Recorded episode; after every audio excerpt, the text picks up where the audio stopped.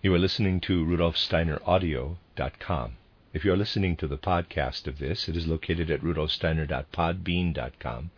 Please consider becoming a patron. As well, there are two publishing houses, steinerbooks.org in America and rudolfsteinerpress.com in England, which are the sole publishers of Steiner into English and have given me permission to do these recordings. Please consider patronizing them as well. This is a reading of Collected Works, Volume 117 by Rudolf Steiner, 12 lectures entitled The Deeper Secrets of Human Evolution in the Light of the Gospels, translated by Christiana Bryan.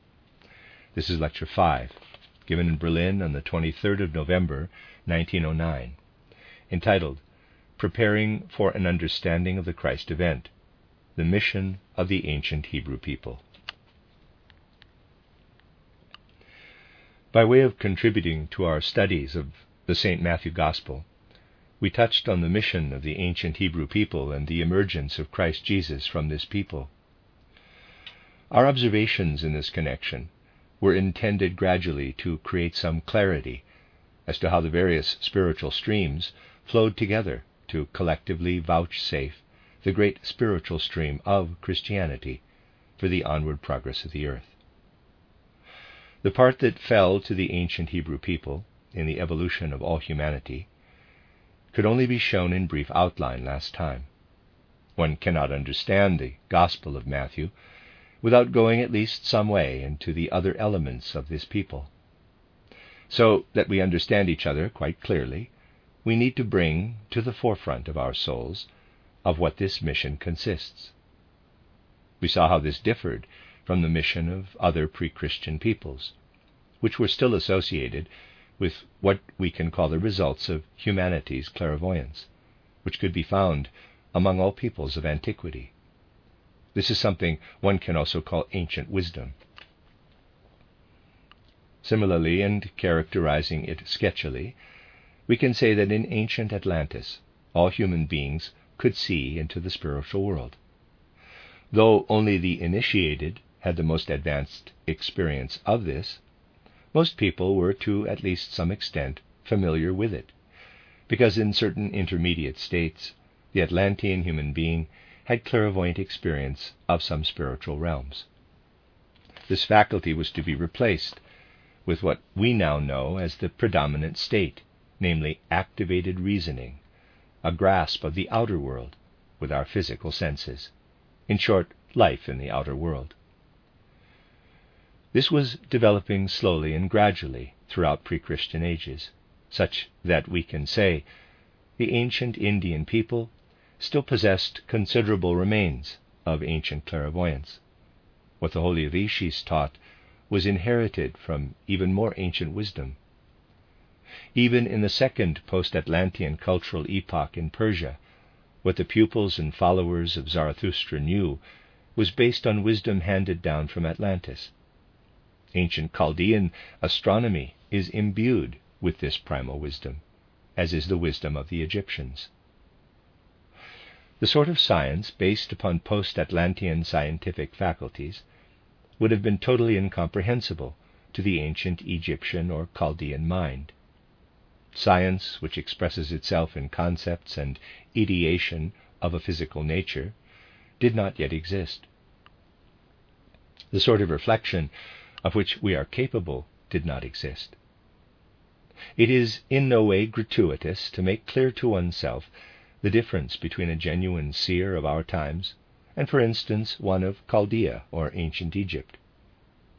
For someone who attains true seership on the basis of conditions pertaining to day, it is as follows. They receive what we can call the revelations of the spiritual world the intuitions, experiences, and knowledge from out of spiritual realms. And they must imbue these revelations, on the basis of all they have gained from earthly thinking, with the logical, sensible mode of thought acquired in everyday life. The experiences of a modern seer cannot be grasped in their totality unless they are received into a soul thoroughly schooled in logical and sensible thinking. Modern revelations and intuitive knowledge remain unintelligible, demanding the approach of a soul rigorously trained in logical thinking. Whoever has such revelations, without first mustering the requisite will to train their earthly faculties with rational stringency, will only achieve the sort of visionary clairvoyance that remains incomprehensible and hence susceptible to error. Today, only souls possessing genuine, intensive willpower to school themselves in rational mode are able to receive in fitting manner the revelations and knowledge accessible through seership today. This is why, in a spiritual movement such as ours, the greatest possible importance must be attached precisely to not developing clairvoyance one sidedly, and thereby allowing one sided impressions to be received, but that toward such revelation each soul must generate an element. A great deal of logical schooling work has to be undertaken in the furtherance of intentional clairvoyance. The two cannot be separated in our time. This was quite different for the Egyptian or Chaldean seer. They received their inspiration, albeit via different means, in tandem with their inherent logical laws. They, therefore, needed no particular logic of their own.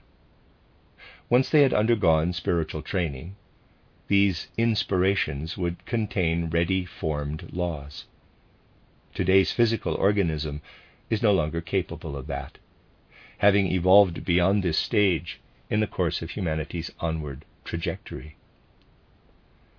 Bearing this difference in mind, we can then understand what is meant when we say that remnants of ancient clairvoyance were widespread among pre Christian peoples with the single exception of the ancient Hebrews, chosen as they were to create a human organism suited to comprehending the outer physical world in terms of measure, number, and so on, and by these means gradually to ascend to the spiritual knowledge contained within the image of Yahweh or Jehovah. This was the crux that in Abraham a human being was chosen whose brain was a fitting precursor for an entire people who could then inherit this feature from him. No longer would the inspirations be received as if rising up inwardly, but rather as a gift originating externally. They received all that stemmed from Abraham, not from within, but as a revelation from without. Here something very important is indicated in differentiating this people's developmental situation from those of all the other peoples of antiquity. The difference is radical. You may well think that the old faculties, those previously inherited capacities, might not be lost all at once, but that remnants of it might linger in this people. This is the case with Joseph, who retained something of older faculties in common with other nations, enabling him to be the link between Hebrews and Egyptians, who remained immersed in the spiritual stream of pre Christian humanity. New faculties could only develop gradually.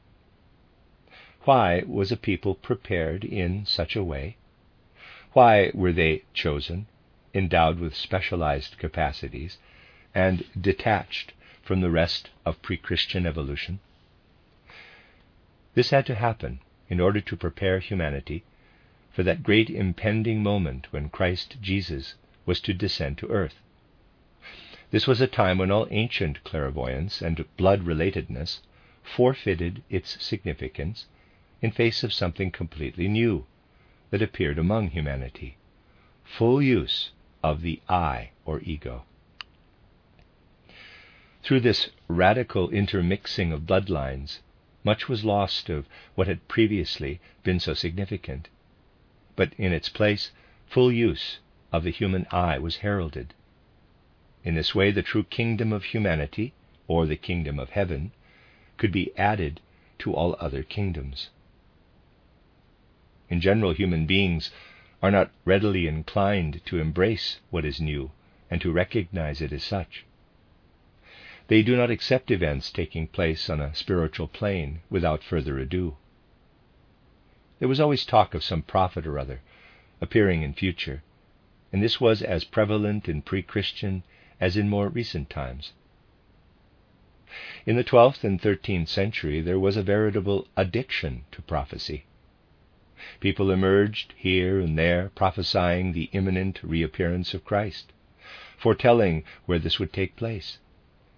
At other times, isolated incidents of this would crop up. There was discussion of this or that person being the incarnation of a new Christ. Obviously, we need waste no words on these prophecies, because even if they gained some contemporary traction, they lack substance. Such prophecies always contained their own downfall, in that they would speak of what was to come but failed to prepare humanity to recognize what was being foretold. They did not sufficiently pre-configure human feelings such that they would have understood the imminent event. For people hearing those prophecies, it must have been similar to the grammar school teacher mentioned by Hebbel in his diaries, who punished a pupil because he could not understand Plato. Hebbel then adds humorously that this pupil was the reincarnated Plato. This is exactly what happens to people who continuously predict a reincarnation of Christ. They would be quite unprepared for the substance of any such event even if it were to transpire, and would hold Christ to be something other than Christ himself. This is now to be prevented in advance. One needs to know the following to understand St. Matthew's Gospel, so that there are at least some people who understand the Christ event, which is, to characterize it from one perspective, that it was Christ who brought to humanity the possibility henceforth not only to receive physical impressions externally, but also to receive spirit from the external world.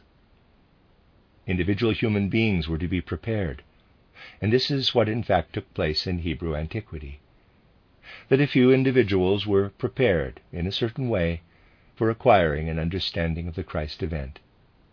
These people, they were few among the ancient Hebrews, need to be looked at more closely if one wants to understand how preparations for the coming of Christ were cultivated, how those characteristics inherited down the ages from Abraham were rendered adept at comprehending prophetically how the human I was to be introduced by the Redeemer. Those conditioned to see and understand clairvoyantly what had been prepared in the ancient Hebrews and what Christ in reality signified, were known as Na- Nazarites. They could perceive in vision all that had been developing among their ancient Hebrew forefathers to enable Christ's birth among them, and hence how Christ could be understood.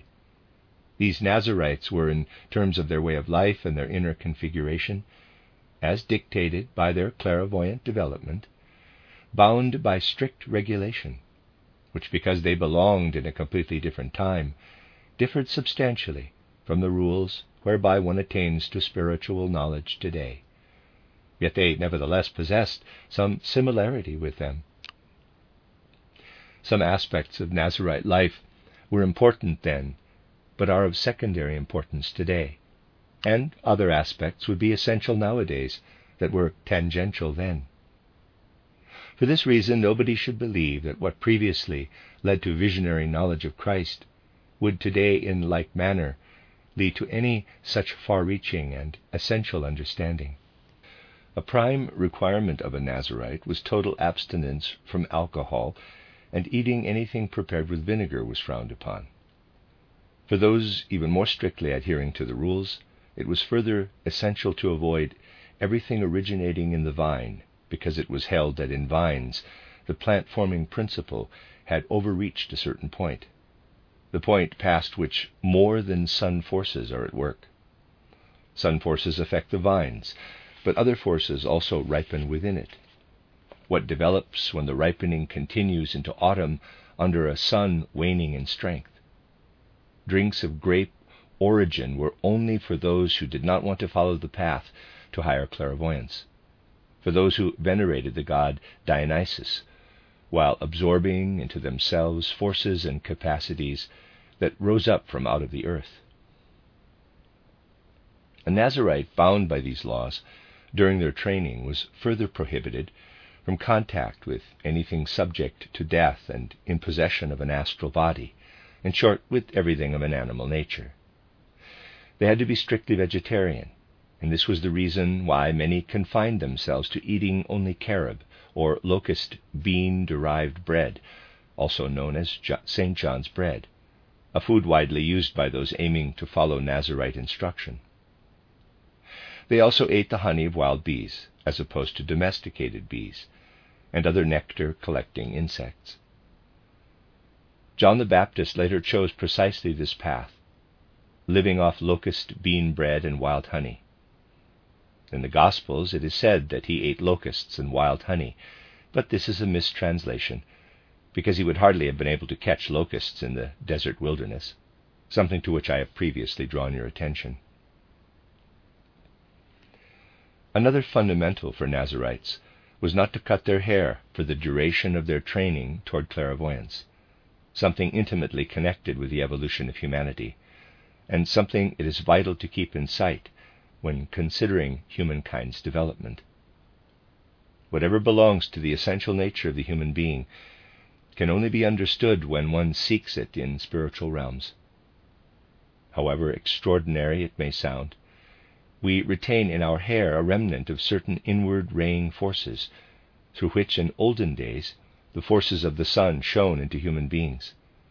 Hair was something full of life that allowed forces of the sun to ray into humans. You see this expressed, for example, in sculptures of lions, from times when humans were still conscious of such deeper aspects, where the sculptor has not merely created a modern lion with an almost poodle like mane, but a lion of ancient tradition whose mane bushes forth as if replete with and condensed from the sun's rays. People could then reflect that it was entirely possible in ancient times that leaving hair uncut could attract forces into oneself, especially if the hair was strong and freshly healthy.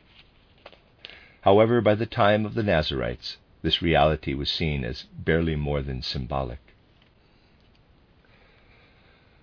allowing what stood behind the forces of the sun to stream into oneself, represented something of real progress in human evolution.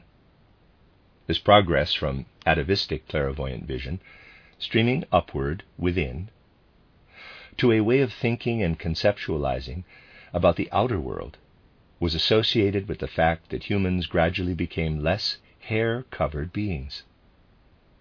One has to imagine Atlantean and immediately post Atlantean humans as having luxuriant hair growth, a sign that they were still strongly irradiated with spiritual light. A choice is described in the Bible between the smooth Jacob and the hirsute Esau. In the latter, we see a man descended from Abraham, retaining the last remnants of an earlier stage of development, as expressed in his luxuriant hair the type of man possessing faculties supporting greater interaction with the physical world, is represented in the figure of Jacob. He had the gift of cleverness, combined with all the shadier characteristics this entailed, and he consigns Esau to relegation. In this way, an offshoot from the main path of evolution is eliminated in Esau. Esau's line continues as the Edomites, in whom ancient human traits persist. All these things are beautifully expressed in the Bible. Now, a consciousness was to arise in humanity that was once again aware of a spiritual life, and this was to emerge among the Nazarites, in that they wore their hair long during their schooling. In antiquity, the connection of hair with spirit light was even expressed through the words for light and for hair, being, with small variation, practically identical. The Hebrew language as a whole tends to draw attention to the deepest secrets of humanity, and as such should be regarded as a powerful linguistic revelation of wisdom. This is background to the fact that the Nazarites let their hair grow long. Today, however, this need not be seen as a decisive feature. During their training, the Nazarites were guided toward a specific clairvoyant experience, namely, to have an imaginative inkling of the gradual and imminent approach to humanity of Christ. The last of the great Nazarites, around the time of Christ, is called John the Baptist. He had not only experienced this anticipatory culmination in himself, but had enabled all those whom he wished to make truly human to experience it likewise. The culminating experience mentioned is none other than the Johannine baptism. We need to learn to understand it in its evolutionary setting and significance, however. What indeed is this baptism? To what does it lead? Initially, it consists of a person being immersed under water, during the process of which their ether body is loosened from their physical body in the region of the head, whereas normally the two bodies are firmly enmeshed together. You have certainly heard that when people drown, they see a tableau of their entire lives as a consequence of their ether body becoming detached from their physical body. In just this way did the person baptized by John experience their life's tableau with all its idiosyncrasies, which would otherwise have remained forgotten. He would also have seen the condition of humanity in terms of that particular age, how the physical body develops out of the ether body, the latter acting as its sculptor. This etheric element of the human being, which forms their physical body, could only be observed when in the loosened state described. This is what took place during a Johannine baptism. Had a person experienced this baptism 3,000 years before the era of our reckoning, they would have become conscious of the fact that all the best spiritual qualities with which humankind is endowed must indeed be an ancient inheritance. Because in those a- antique times, all bounty received from the spiritual world was experienced as the divine bequest it was. This image was imprinted on the ether body, and in turn became a formative force on the physical body. Particularly in those developed in advance of the rest of humanity, baptism would have revealed that all their knowledge rested upon ancient revelation. It was known as beholding etheric soul nature in an image of a snake or serpent. Those who experienced this were known as children of the serpent, having witnessed how Luciferic beings descended into human beings. What formed the physical body was a creature of the serpent. Now, however, not in a Johannine baptism 3,000 years before John the Baptist, but in his own times, something quite different transpired. Among those baptized, there were already some who demonstrated, by their nature, that human evolution was progressing apace, that the human I, capital, fructified as it is by the outer world, possesses enormous power. Another image emerged, one quite different from that of the Johannine baptisms of yore. The person now saw the creative forces of the ether body no longer in the form of a serpent, but as an image of a lamb. Such ether bodies were no longer imbued from within with what originated in Luciferic forces, but were instead completely surrendered to a spiritual world shining into human souls through manifestations of the outer world. This vision of the Lamb was the central experience of the Johannine baptism for those who understood the real meaning of that baptism. These were the same who could reflect such human beings are quite different. They have become new beings. Those few who experienced Johannine baptism in this way could say, A great and mighty event is occurring. Human beings are utterly changed, and the human I has gained sovereignty here on earth. Those whom St. John had baptized were prepared in this way to comprehend the signs of the times, to understand that a momentous event was taking place. This had always been the task of the Nazarites. Through baptism, they achieved a state of knowing how imminently the coming of Christ was approaching. They knew this through the qualitative nature of their ether body, while it was in a loosened state during baptism. John the Baptist was to show that the time had come when the human I could begin to indwell human nature, and this made him John, the fulfillment of antiquity. He gathered a community around himself to whom he could show how the Christ principle would descend now that humanity was turning to align with their I. John the Baptist educated these Nazarites in the highest sense so that prophecy became fulfillment, creating a community around him who could comprehend the approaching Christ event. Only in this way can the words of John the Baptist be rightly understood.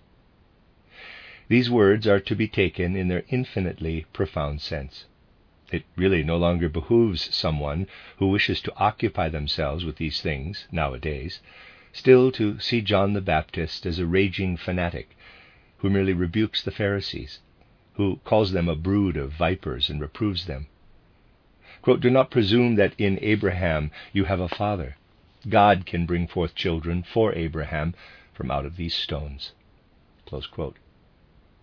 From John the Baptist, this would have been carping had he not also been glad when the Pharisees and Sadducees came to him to be baptized. Would he have scolded them on arrival? Why would he have done that? Understanding matters from the inside out, it soon becomes apparent that mere chiding is not behind these harsh words, but a lofty sense and deep significance that can only be grasped if one approaches the ancient Hebrews from a particular perspective.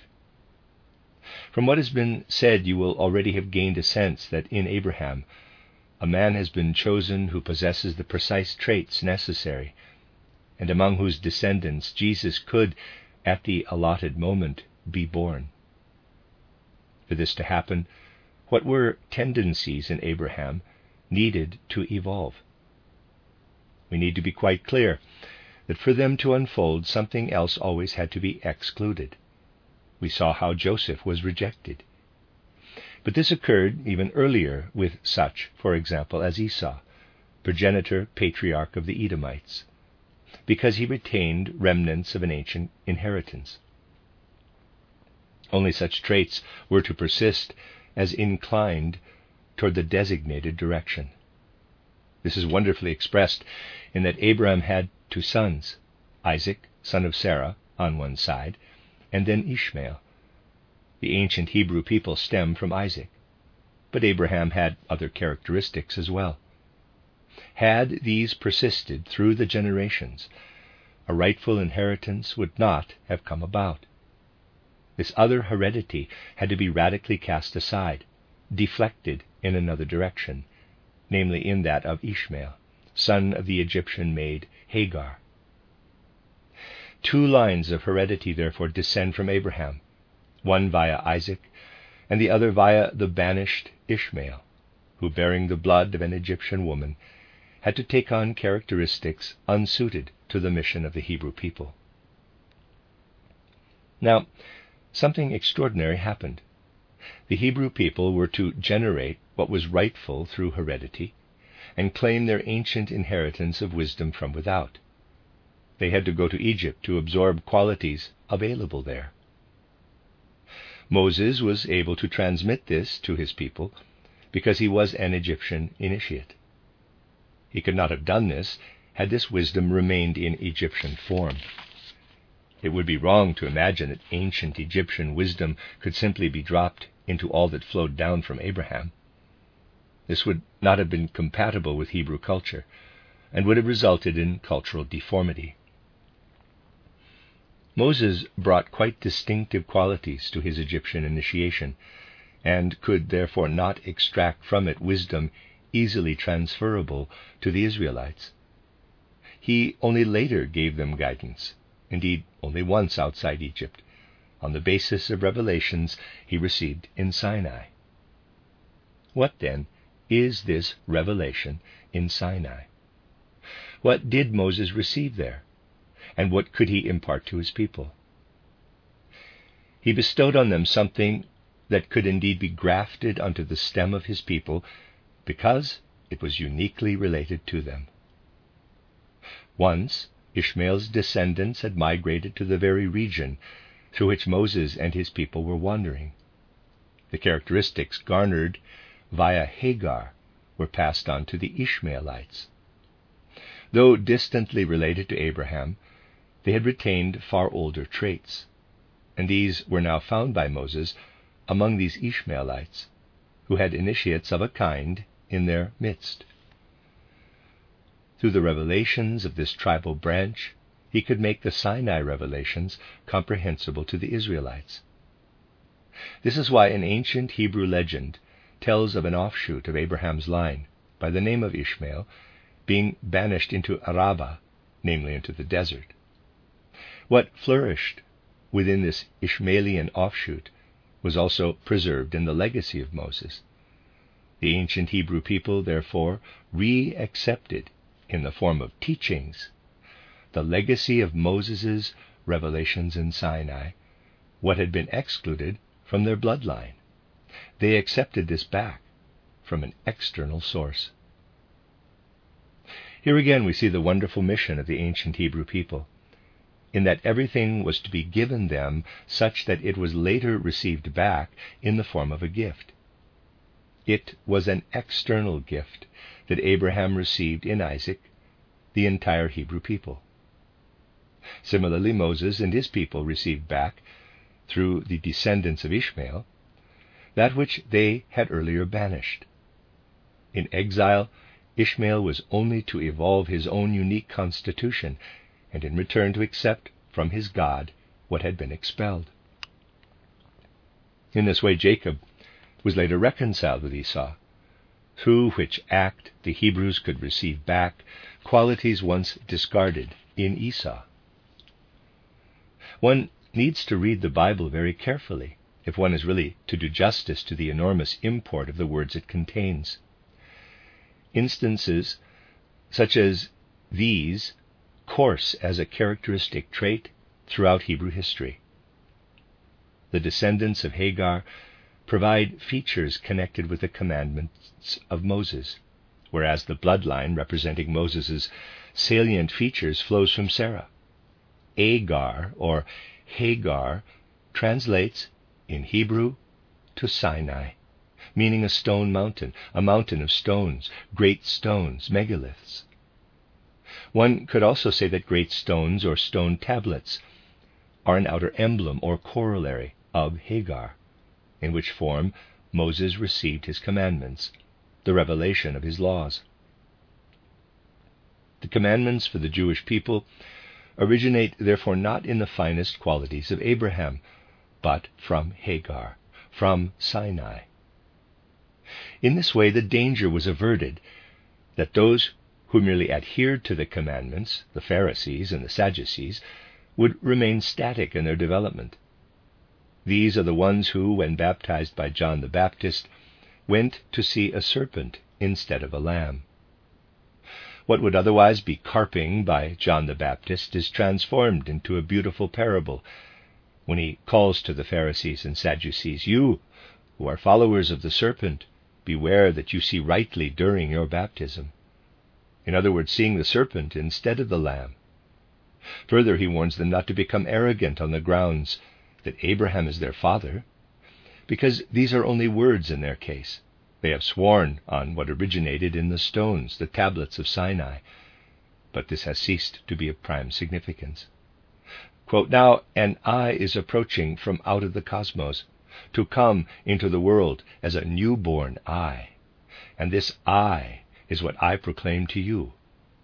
I show you how what is to develop out of Jewry, what has truly been handed down through the generations, no longer bears witness in the form of single tablets of stone from Sinai, but upon all that surrounds us. Children of God may appear through this, so that the spiritual, behind the sense perceptible, will become visible. From these stones, God's word will raise children for Abraham.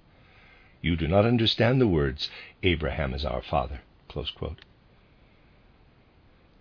Only now, after what has been said here, do these words acquire their full meaning for us.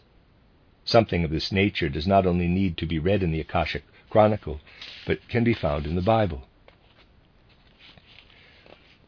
Compare what St. Paul says in his epistle to the Galatians. What has just been said above is also confirmed by Paul the Apostle. He also states that Hagar or Agar is the same word as Sinai, and that a testament was given in Sinai, beyond which people, on the basis of all that is entailed in descending from Abraham through the ages, are to grow toward comprehending what has entered the world through Christ. Attention is simultaneously drawn to words that one will have to understand in future. It is such a pity, in an age when intelligence is seemingly so advanced, that so little reflection is devoted to the words of atonement. Repent ye. They could be translated as actively transform your senses within yourselves. In the most varied places it is said that John baptized with water in the name of repentance of atonement. In other words, for the changing or transforming of the senses. When those baptized emerged from the water, they were to change the sense in which they looked, not back to past traditions, but ahead to all that the liberated I, bestowed through Christ Jesus, contained. Their minds were to be led from the old gods of yore in the direction of new spiritual beings, new gods, this is the sense in which the aim of Johannine baptism was to reorient and transform human senses. John baptized with water in order to call forth in a few individuals the power to understand that the kingdom of heaven was nearing, to enable them to recognize who Christ Jesus was. With this, something has been added to what we have learned about the mission of the ancient Hebrew people. All this will also gradually lead to a better understanding of Christ. It is quite wonderful how this mission is constituted. We saw how what was predisposed in Abraham could evolve through generations. For this, some elements had to be excluded, and those suited to their task further evolved through lines of heredity and capacity. Such capacities could only be acquired externally and what the people of Abraham could develop and were chosen so to do was concentrated in one being, in Jesus. The Jewish people needed something on to which they could hold by way of a teaching or tenet. This always approached them from the outside and originated in an aspect of themselves that had earlier been ejected by themselves. Qualities transferred to Ishmael could no longer remain in their blood but could only rightfully remain in their insight or knowledge, and so was received back in the form of the Mosaic laws of Sinai. These laws had fulfilled their purpose once the time had come when the teachings given via the stones, the tablets, were no longer needed, but were to be replaced by the contents of the entire approaching world of humanity. In this way, the time was being prepared for, in which, by way of stone tablets, those people, the sons of God, could arise. And beyond all stones, yes, beyond the entire earth, the spiritual world would be opened. All these pictures are just fragments, contributing to an understanding of the mission of the ancient Hebrew people. Only when this mission is fully understood can one comprehend the towering figure of Christ Jesus as he is portrayed in the Gospel of St. Matthew. The end of Lecture 5.